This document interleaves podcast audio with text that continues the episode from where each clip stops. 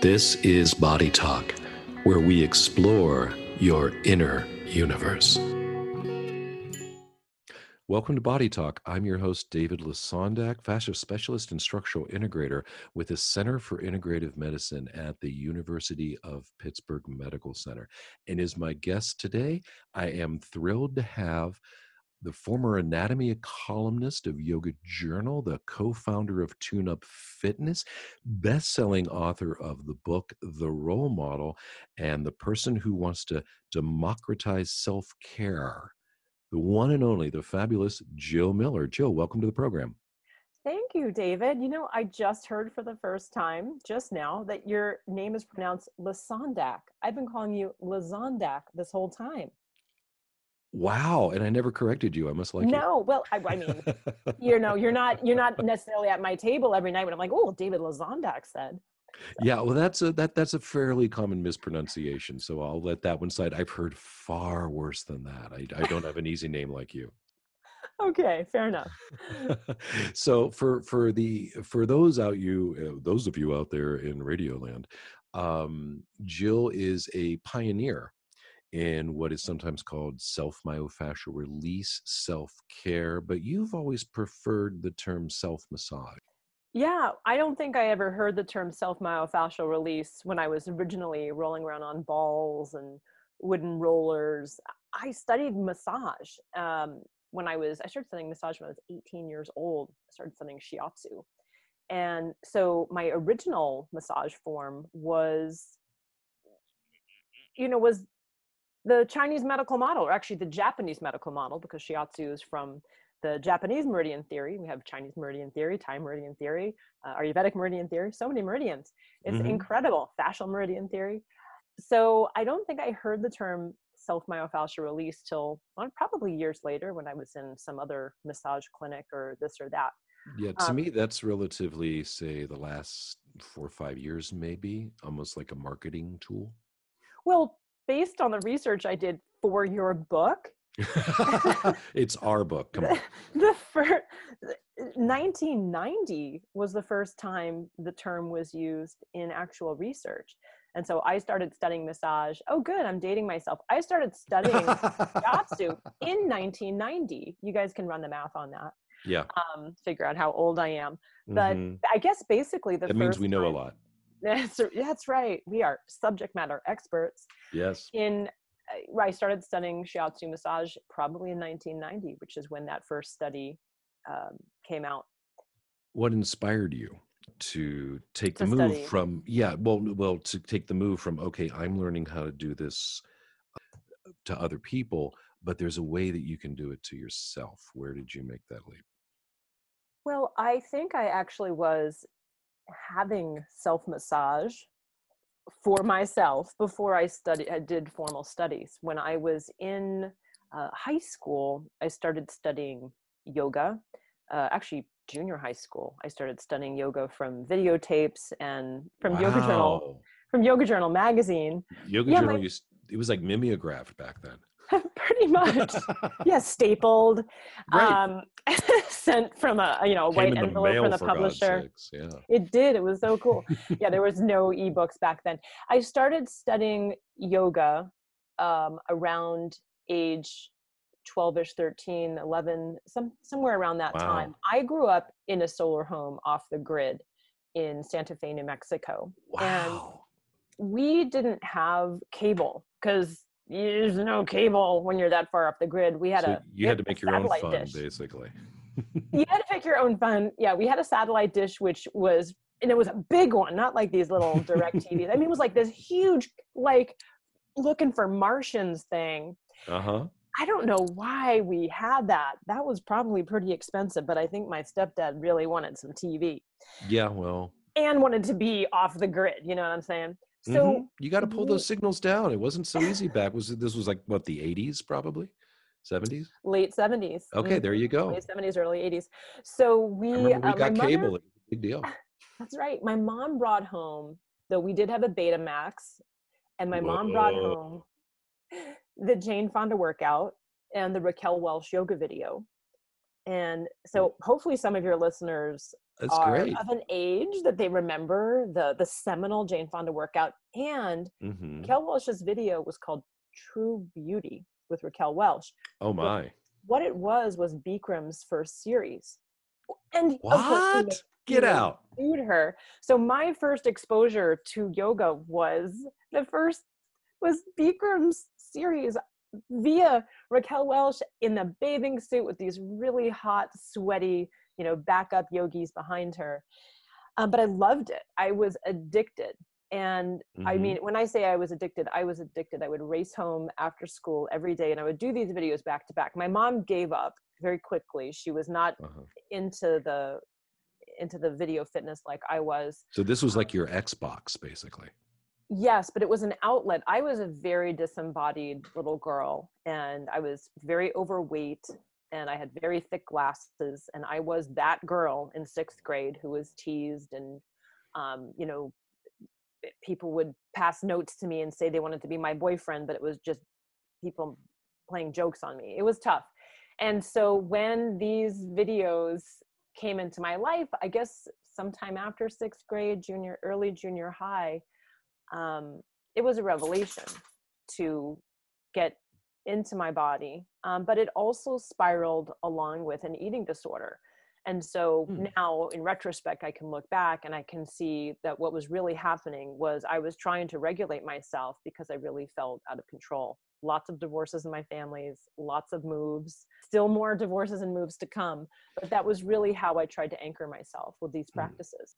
Can you remember what it was like for you at that age, 11, 12 years old, experiencing that inner sensation of your body for the first time and going, whoa? I'm an overachiever. Anybody who knows me knows that I'm an I'm an intense study. I really like to learn things, and I will work very hard until I I learn. I never thought of myself as a physical being. My sibling was and was excellent soccer Mhm. player, softball player, number one in state.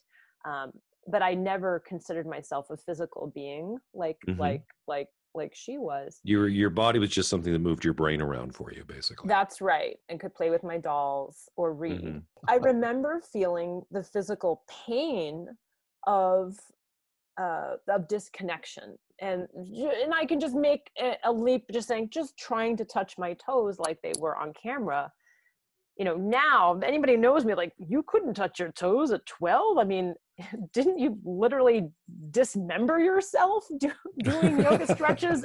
You know, for photo shoots and whatnot you know Mhm. because i am hypermobile and i had no idea because i was just a stiff little you know, Wow. little studious kid so uh, it, you know when i first started stretching it hurt you know you feel that the delayed onset you feel you don't have would ever have the ability to do these positions and there was a questing and a conquesting i think of the aesthetic uh, you know that i saw in the pages of yoga journal or that i that i got from the video but the discipline of practice i mean the discipline of practice of anything of practicing scales whether it's on a piano or on your body does render accuracy and it improves your motor control and sensory inputs and so over time i really learned to also crave what i now know as the you know the ecstatic experiences that my physiology gifted me with these practices. And um, the massage part came in because you know it's still a common practice to give to give people especially women bath sets as gifts Yes. bath sets are just a really popular. My mother thing. loved those. My Right, Calgon, take me away. right there's some bath salts and maybe there's some shampoo a lotion and then there's a wooden like roller there are all of these these wooden foot rollers or something called a ma roller which looks like a little wooden dumbbell that you would use to roll up and down your spine it, it fits really nicely into the laminar groove but it's hard wood and that was my first massage tool and i used that thing all the time i just loved it but i was a 14 15 year old you know, gelatinous human. I wasn't a, you know, 72 year old, um, you know, Mhm. arth- uh, arthritic and Yeah, osteoporotic and, woman and for those 72 year old arthritic people who might be listening, don't use don't school. We'll talk about that here shortly. a roller with your full body weight on it. Never. um, and so I really got into that. And then, you know, there are so many junctions to the story, but hmm I did study um, massage, and then I also got formal training and informal training with my mentor, Glenn Black, who's been my lifelong mentor in all things um, bodywork, yoga, and meditation. Um, uh, I started to need to. I loved the body work, but I couldn't get the kind of body work that I could get from him. And so I would use Uh huh. Yes. to mimic the hands-on experience that I felt at the hands of my teacher or at the hands of other masters and I started to really create a system a system around it which now is called the role model and it's you know branded and uh, has a collection of different soft uh, And- soft rubber balls that we use You, this was going on in the background while your life was going in a very different direction from that at the time, right? yes sir it was Okay. because my intention all along with studying therapies was just to help my my wounds to help my my spilkas my to help my Mhm. anxiety to help my eating disorder to help my um To help uh, yourself. my, my to help my yeah. help myself Yeah. i was Treat yourself like somebody you're responsible for helping. That's right. I was an actress and I was a dancer. And so I consumed therapeutic modalities as a way to reset myself after performance. Um, especially mentally i would you know i would do roles that would be so stressful psychologically you Oh, need yeah. something to come down after a show to be able to go to bed I, I know how it is when I'm when I'm teaching like a six hour day, a seven hour Oh, yeah. day. And it's like, oh, there's a yoga class across the street, but you want me to meet for dinner after the class because I just need to do Yeah. something that re- that just like reminds me that I'm not on I'm not performing anymore. That's uh, right Because there's a there there's an aspect of teaching that's like performing. So when you have to put yourself in the headspace of a person who might be totally unlike you, that must be really weird to have to come out of that headspace and find Jill again.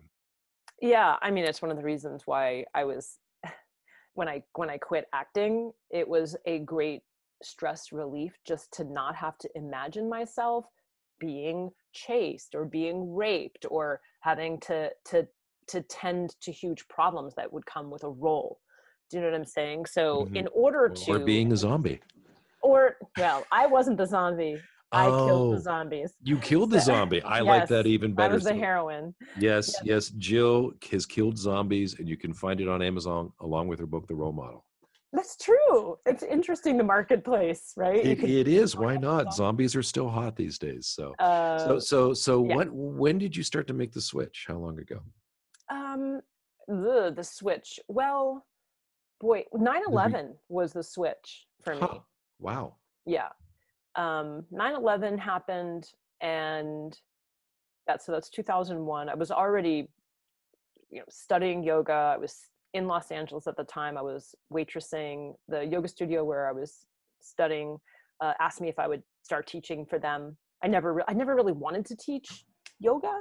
Um, I had, I was really dedicated to the art, but when 9/11 happened, I, I think a lot of people in the in this country took inventory of what was I contributing to other people's lives, other people's well-being, Mhm. and where where really how was i making a difference every day acting and waitressing i was not making a difference every day on the scale that i feel i was you know as a someone who wants to contribute to social justice and social change um, and help people feel their way through their own body and their story and their healing process because i did think acting could be that and i do think it is that for but it's very hard to get to that scale right you have to It, really it is. I mean, we're we're a story.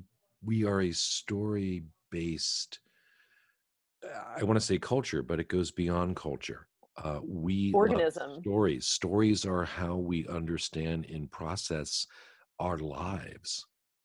indeed I almost think we have too many stories right now.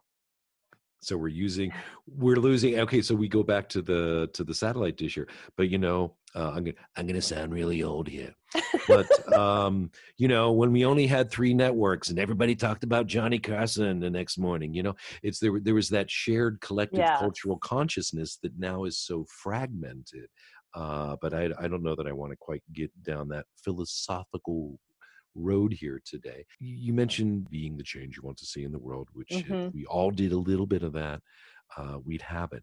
So you you talked about at the Australia Fascia Congress, and it really struck with me about the democratization of self care. So uh, beyond the the bath and body works stuff, why don't you kind of explain for the listener what you mean by self care? Sure. Uh, I do want to jump onto your Johnny Carson thing first to let you know that Sure. Johnny was a wonderful uh, person, and I got to know him just a little bit because Oh my when God. I waited tables, he was a customer of mine at least once a week. I Uh-huh. used to wait tables at Arnold Schwarzenegger's restaurant in Ben in Santa Monica because I spoke German and I knew I could get Yeah. a job someplace where.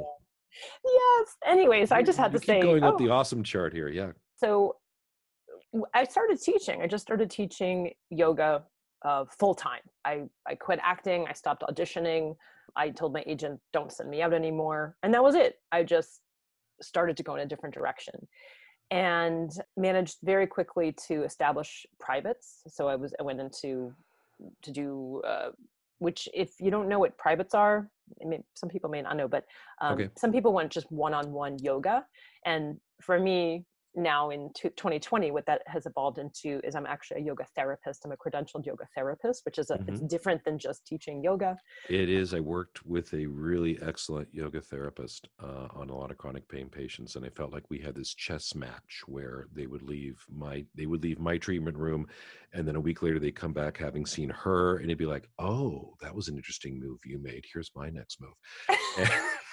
It was wonderful. Yeah you could progress across the board Yeah. Oh, it, it. I felt like it hypercharged. It hyper. We, we hypercharged each other's practices and accelerated the benefits for the patients like nothing I've seen before or since. That's so wonderful. Yeah, so I became I started to get really interested in chronic pain specifically, especially as I was teaching because what I would see when I was teaching is I would see people avoiding certain movements or I was wondering why Mm. I would demonstrate a movement and then people would copy the movement and it wouldn't look anything like what I was asking for. They were using other muscles to perform joint movements. And so what started to happen is I would I ended up getting into very regressive work and getting Re- into regressive. regressive. So in so oh, like okay, let's just for example, back when I was teaching flow type of yoga, because originally when I took over for teaching at the studio, it was a flow type of class, Mhm. which was not my background. My background was in what my teacher Glenn Black taught, which was very Iyengar based, but it was also very body um, body work remedial exercise based. Okay. So we would do joint by joint movements, uh, articulating every joint of the body in just chronically. Like we would analyze every single joint of the body in all the different ranges it went to, both passively and actively, and do very playful movements and conjure up uh, very unique and novel movements based on uh, the language of the body, which is articulations. Yeah Mhm. Yeah. Yeah. so joints articulate. So we would really practice a lot of joint articulations.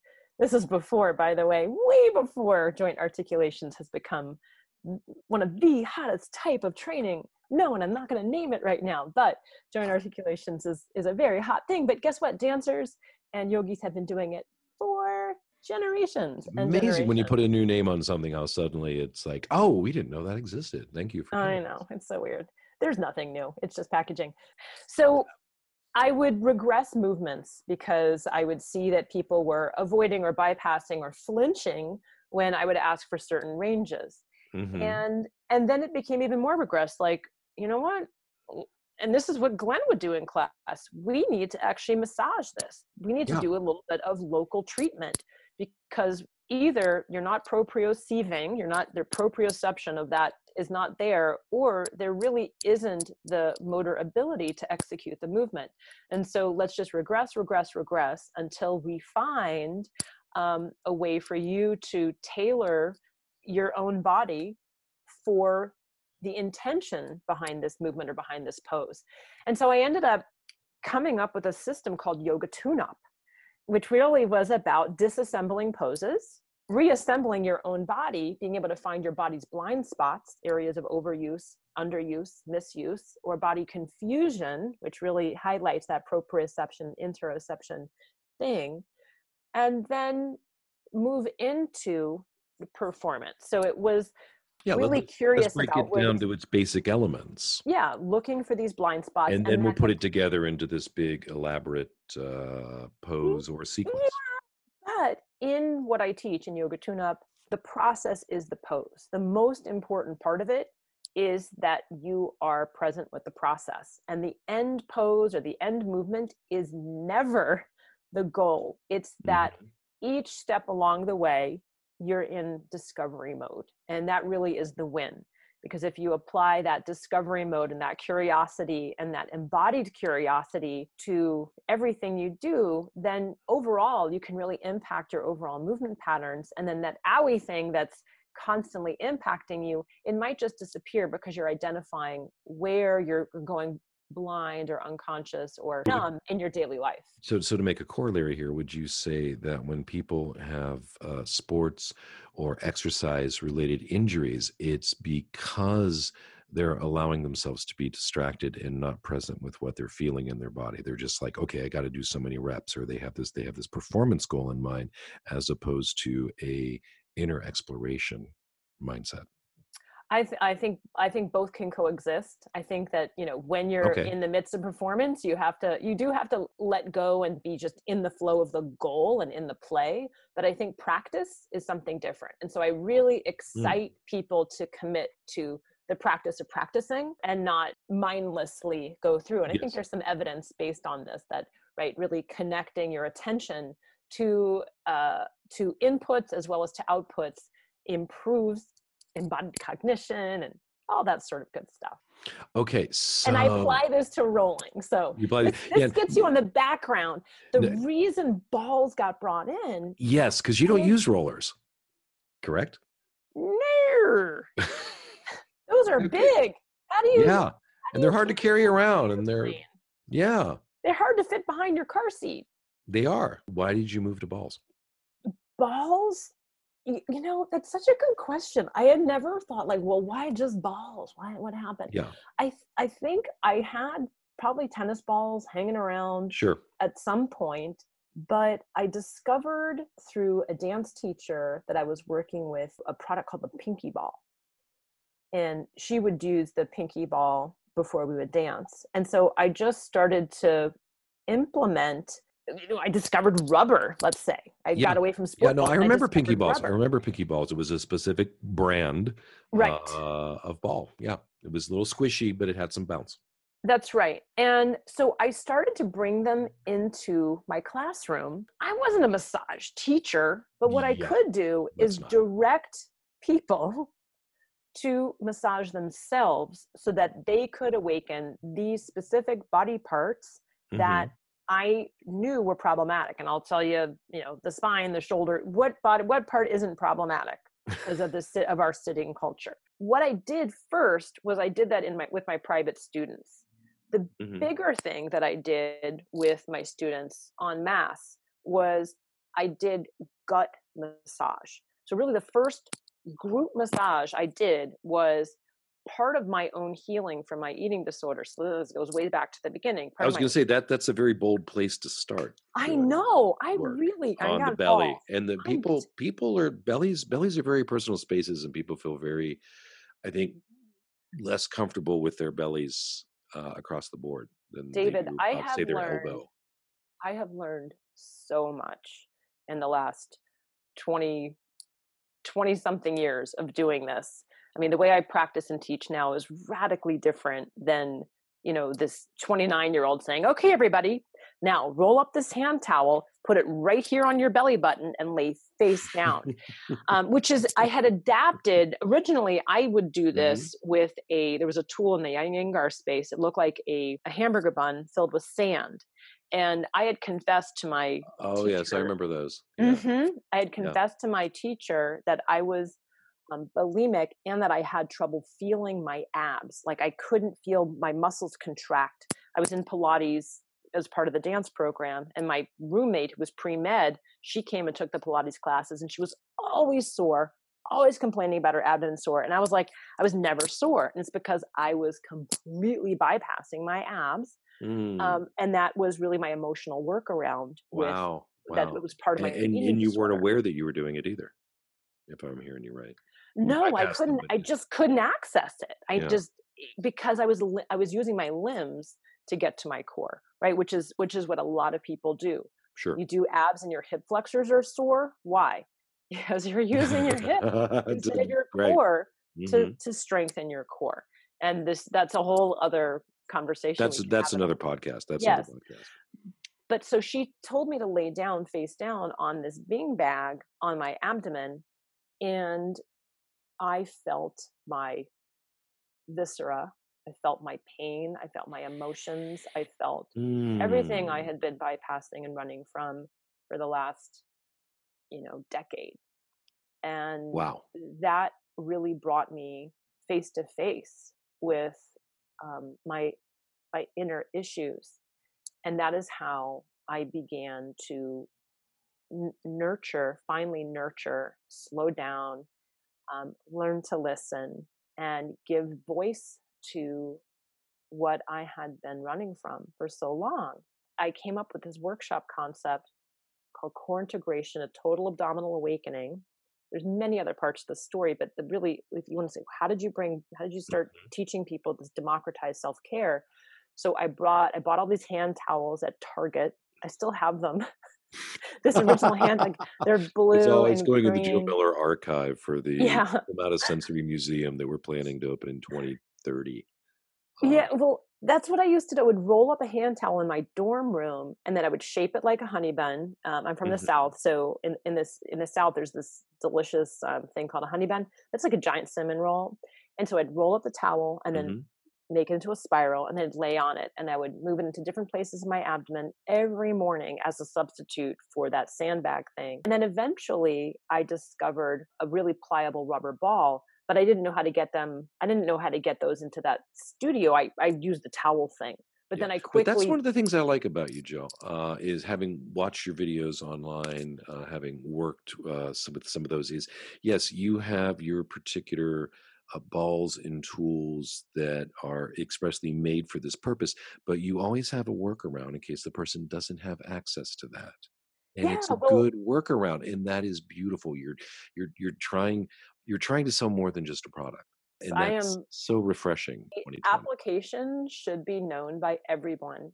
Access to yourself. You are not a subdivision of different medical experts. You can heal yourself and you can feel yourself. But sometimes those locking keys have been thrown away or hidden, compartmentalized due to medical trauma, by uh, misdiagnosis, or by belief that the diagnosis is you and your identity. And so part of my mission is to democratize self care and i don't mean about polishing your nails or you know getting a facial although a fascia facial is a good thing um, but really, what I mean is you having access to your own self treatment. And so the education for me is really what motivates me. And of course, I have tools that support that education. But in a pandemic like we're in, I'm talking to people all over the world who don't have access to, to the therapy balls or they need help right now. And there are things in your house right now that you can um, literally massage to help and support and to do these practices. Now, the the thing that's important here, though, and we uh, alighted to that earlier about being 72 and using a, wooden uh, a wooden dowel roller or your uh, um, oh, what are those things used for dough that you roll things? A roller, a rolling pin, a rolling pin. Thank a you, rolling a rolling pin. pin. Don't yes. use a rolling pin. Don't use a golf ball. Mm. Can't negotiate with a golf ball, uh, and that's really important because you you uncovered a really interesting story or I should say, um, case study about somebody who actually damaged themselves internally overdoing abdominal work. There were two, there's now two documented case studies of really severe injuries uh, doing self massage. One was using uh, a very hard foam compressed foam ball and this ball is actually harder than a lacrosse ball and um, the woman damaged her tibial nerve it's a it's a division of the sciatic nerve she was rolling her glute she had glute pain and she was rolling and she was in her early 50s i think she was 51 or 52 um, and it was it was something that they had never seen in the ER. It's the first documented case, and this was uh, I think was the end of or mid mid 2019. And this other notable case that really pained me, I think I might have cried when I read it, was a man who's 68 with chronic constipation, and it was his own mm. hand. He used his own hand and digging into the left side of his abdomen, um, doing abdominal self massage on his descending colon. He tore a part of his uh, mesentery. So this is uh, such a severe um, person. He could have died. Yeah. And um, just get the chills thinking about it. But your fist is actually quite hard, especially if your intent is very hard. Part of yeah. our your hand your hand can be the most delicate thing in the world, or it can destroy. It can, you can kill somebody with a fist. So it really is about that intent. And he must have been in so much discomfort, but the chronicity and, and also he had very weak tissue. I believe he had um, sure would have uh, to be and a cancer survivor or something like that but but you've but you've but you i mean you've seen people like this i've seen people like this where well that's okay i can i can take it i can put up with it that's what it's going to take to fix this and i can do it and and we really want to back off from those spaces it, it's such a strange thing to quantify it doesn't feel good it's not pain it's somewhere in between and it feels necessary how do you explain mm. that to other people that that Goldilocks point. Not too yeah. hard, not too soft, but just right. The therapeutic touch. It's yeah. so subjective. I have a very strong bias about soft tools because when I roll on something hard, it hurts. It makes my body reject it. It makes my body tense up. And, and you know, I can't conversely, mm-hmm. uh, when I when when I was taught in the way I teach uh, people who learn myofascial hands-on techniques is I say use a conforming hand. Yeah. I want you to conform your hand to the texture of the surface of the person you're treating, which I think speaks to having softer tools, softer hands. You can be more sensitive that way. Yes, to conform to your form rather than to uh, be at war with your form. Um, so uh, we, you know, neurologically, we have this thing called the muscle bracing response, which is our body's incredible way of shielding itself from being dented or hurt or harmed.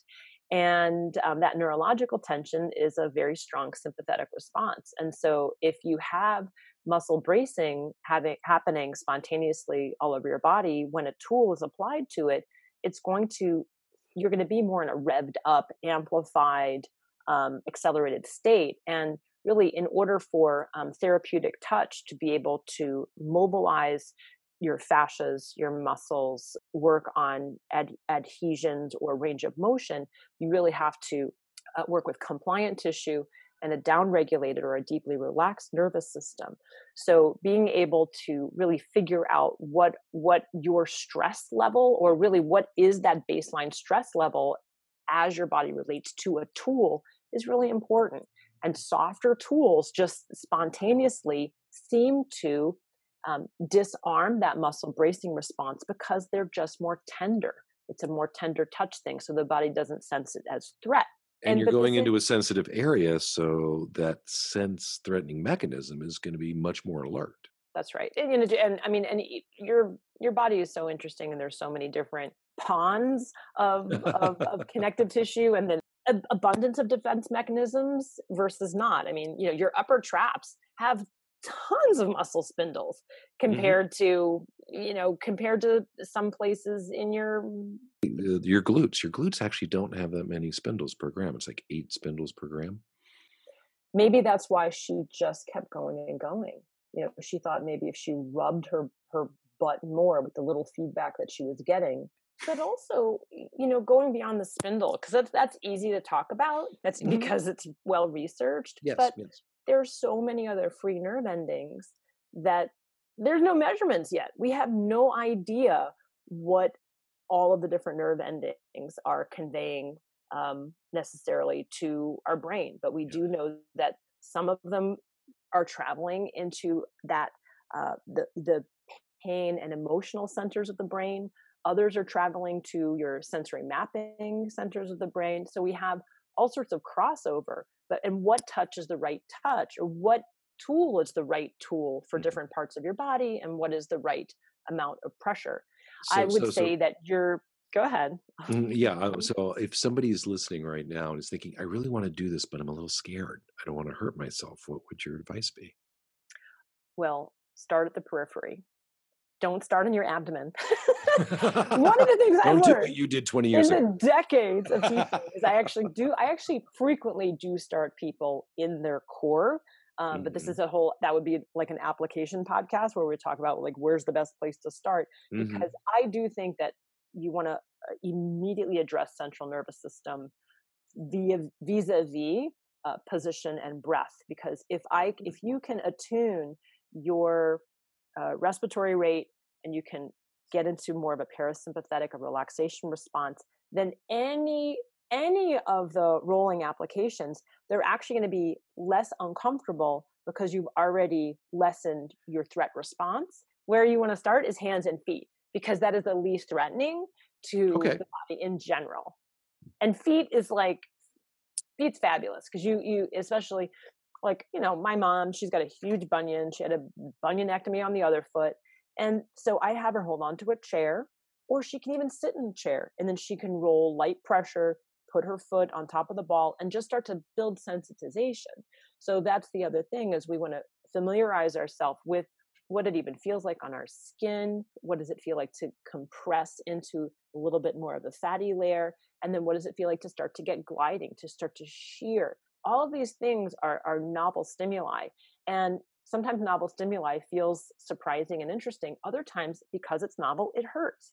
And so we just really have to build up a threshold, um, a capacity for this novel touch and but your body will start to it'll wake up it's it's been looking for sensation your whole life that's part of what our our our our peripheral nervous system does it's like give me something to focus on and so if when you give it really cool stimuli and novel stimuli mm-hmm. you start to pattern yourself better and you also start to get better coordination and motor control and that coordination thing is so important especially as we age with slip and falls and uh, I wanted to talk about that because I used to work with uh, physical medicine and rehabilitation doctor, and he used to complain that the only thing walkers were good for is making you walk like an elderly person. Is a huge number of slips and falls and deaths that could have been avoided because of slips and falls. And what we tend to do in a rehab is we we encourage the person to be more reliant on their arms and their wrists and grabbing and handholds to get around. Mm. And then my theory, and it can be your theory, is that we actually lose touch with the ground beneath our feet and we shuffle. We don't roll through the ankle. And the ankle, it's designed to give our body constant sensory information about the ground beneath our feet. But if we're not actively using that ankle, we're not going to get that information. Oh my goodness. Yes. And then the type of footwear that is put on foot bones around ankles, those little ankle boots that limit the triplanar activity in the ankle, the feedback, the feet feedback. Oh, nice. Feedback. Love it becomes less and less and less. Trademark and that, Jill. I have all sorts of. no, it's not. Who has the best names for things? So um, I do. she does. She does. And somebody who loves language, man, you just every time. Don't make me say proprioception on your podcast, okay? Oh, slain. So yes, increase your proprioception. Get well, your feet is, my my friend Katy Bowman and I literally today we launching our, our pre-sale of our program called Walking Well, a stepwise approach to an everyday movement, and where we disassemble the walking body from the ground up. And I teach 25 minute rollouts for every body part, and she teaches 25 minute biomechanic explorations of these micro movements. And really, this is all about repatterning your walk and giving you a way to self assess. But the feet, we could have just spent, we could have spent six hours alone on the feet. The program is six hours. I, I would have signed up for that. I totally would have signed up for that. Well, you can. You can. I mean, I'm totally selling right now. Like, I, I, yeah. I, and I, got to be honest, this is. This is a surprise to me. We did not talk about this beforehand. Mm-mm. So.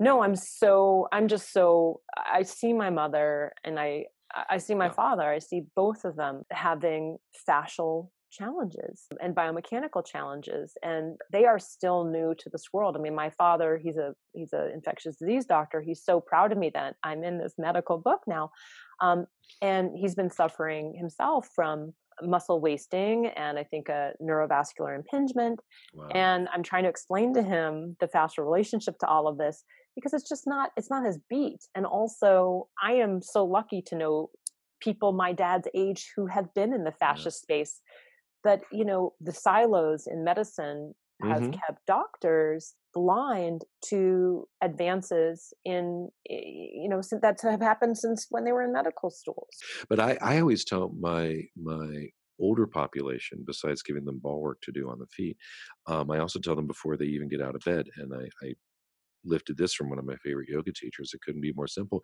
Is just you know to to rock back and forth with your ankles before you ever get out of bed. You know, press press on the gas, press on the brake, press on the gas, press on the brake. Breathe in, breathe out, breathe in, breathe out, and wake those ankle joints up before you ever put your feet on the ground in the morning. Yeah, I do ankle work every single day. It's so important to me, especially because I think it's like a third of the population by the time you're 29 has sprained an ankle. And so we lose some of the the mechanoreception or the the feedback from the ankle back Mm-hmm. from the from the ankles. Mm-hmm. You're working all the ankles, Jill. I Got got one in. I that got was so good. oh my gosh, I'm totally going to use that in Please a do. future podcast about the Please Walking do. Well program. But yes, you there. You know, I- I mean, I'm I'm still.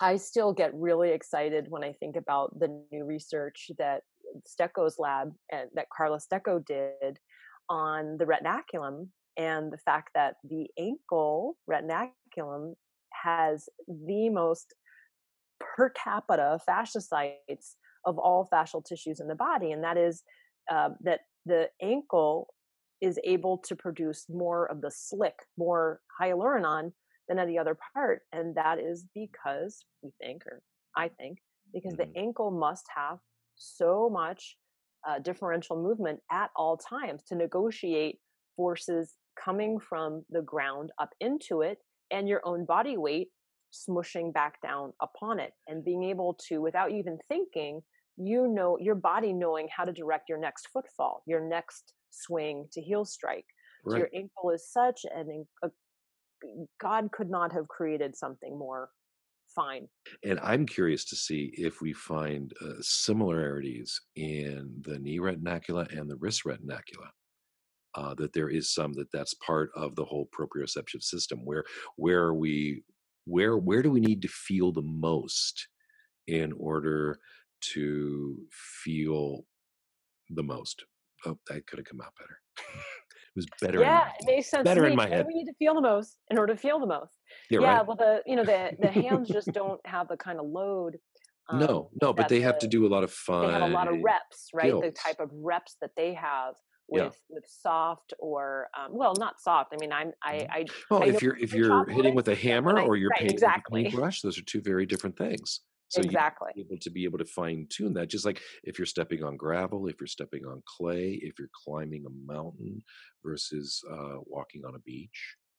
yes but bare the barefoot facts are that most people are are uh, clonking around in many layers of foam Well, they're Uh, not on thinking their on their feet, feet. are they? stop it many layers of foam and rubber that are not Mhm. transferring forces um, Mm-hmm. into their sensory system but they're keeping them they're keeping them afoot keeping them upright but not necessarily building sensitivity they're Yeah. they're they're uh, numbing themselves as tom myers calls them foot caskets i believe or foot coffins Yes, yes, coffins for your feet. that said, we are coming up on our time for today. Is there anything else you want to get in before we sign off today, Jill? Yeah, I would really encourage people to find um, a way to tool around every surface of their body as a practice of discovery and uh, you might will have surprising self-treatment uh, results just from an exploration a head to toe face to foot uh, use the use what you have at your house use couch ends use corners um, mm-hmm. use your kids balls. It doesn't need to hurt to work. Less can be way more. You have so much more sensitivity in the superficial layers of your periphery than you do in the deep anyway think of a rolling practice really as as improving your embodiment and your self knowing and with that thank you very much for being here today Jill Miller. Thanks david This is David Lesondak. Thank you for listening to Body Talk. If you enjoyed what you heard, please hit the subscribe button. And if you'd like to become a sponsor of the show, go to patreon.com slash bodytalkradio. This is David Lesondak saying, remember, it's all connected. See you next week.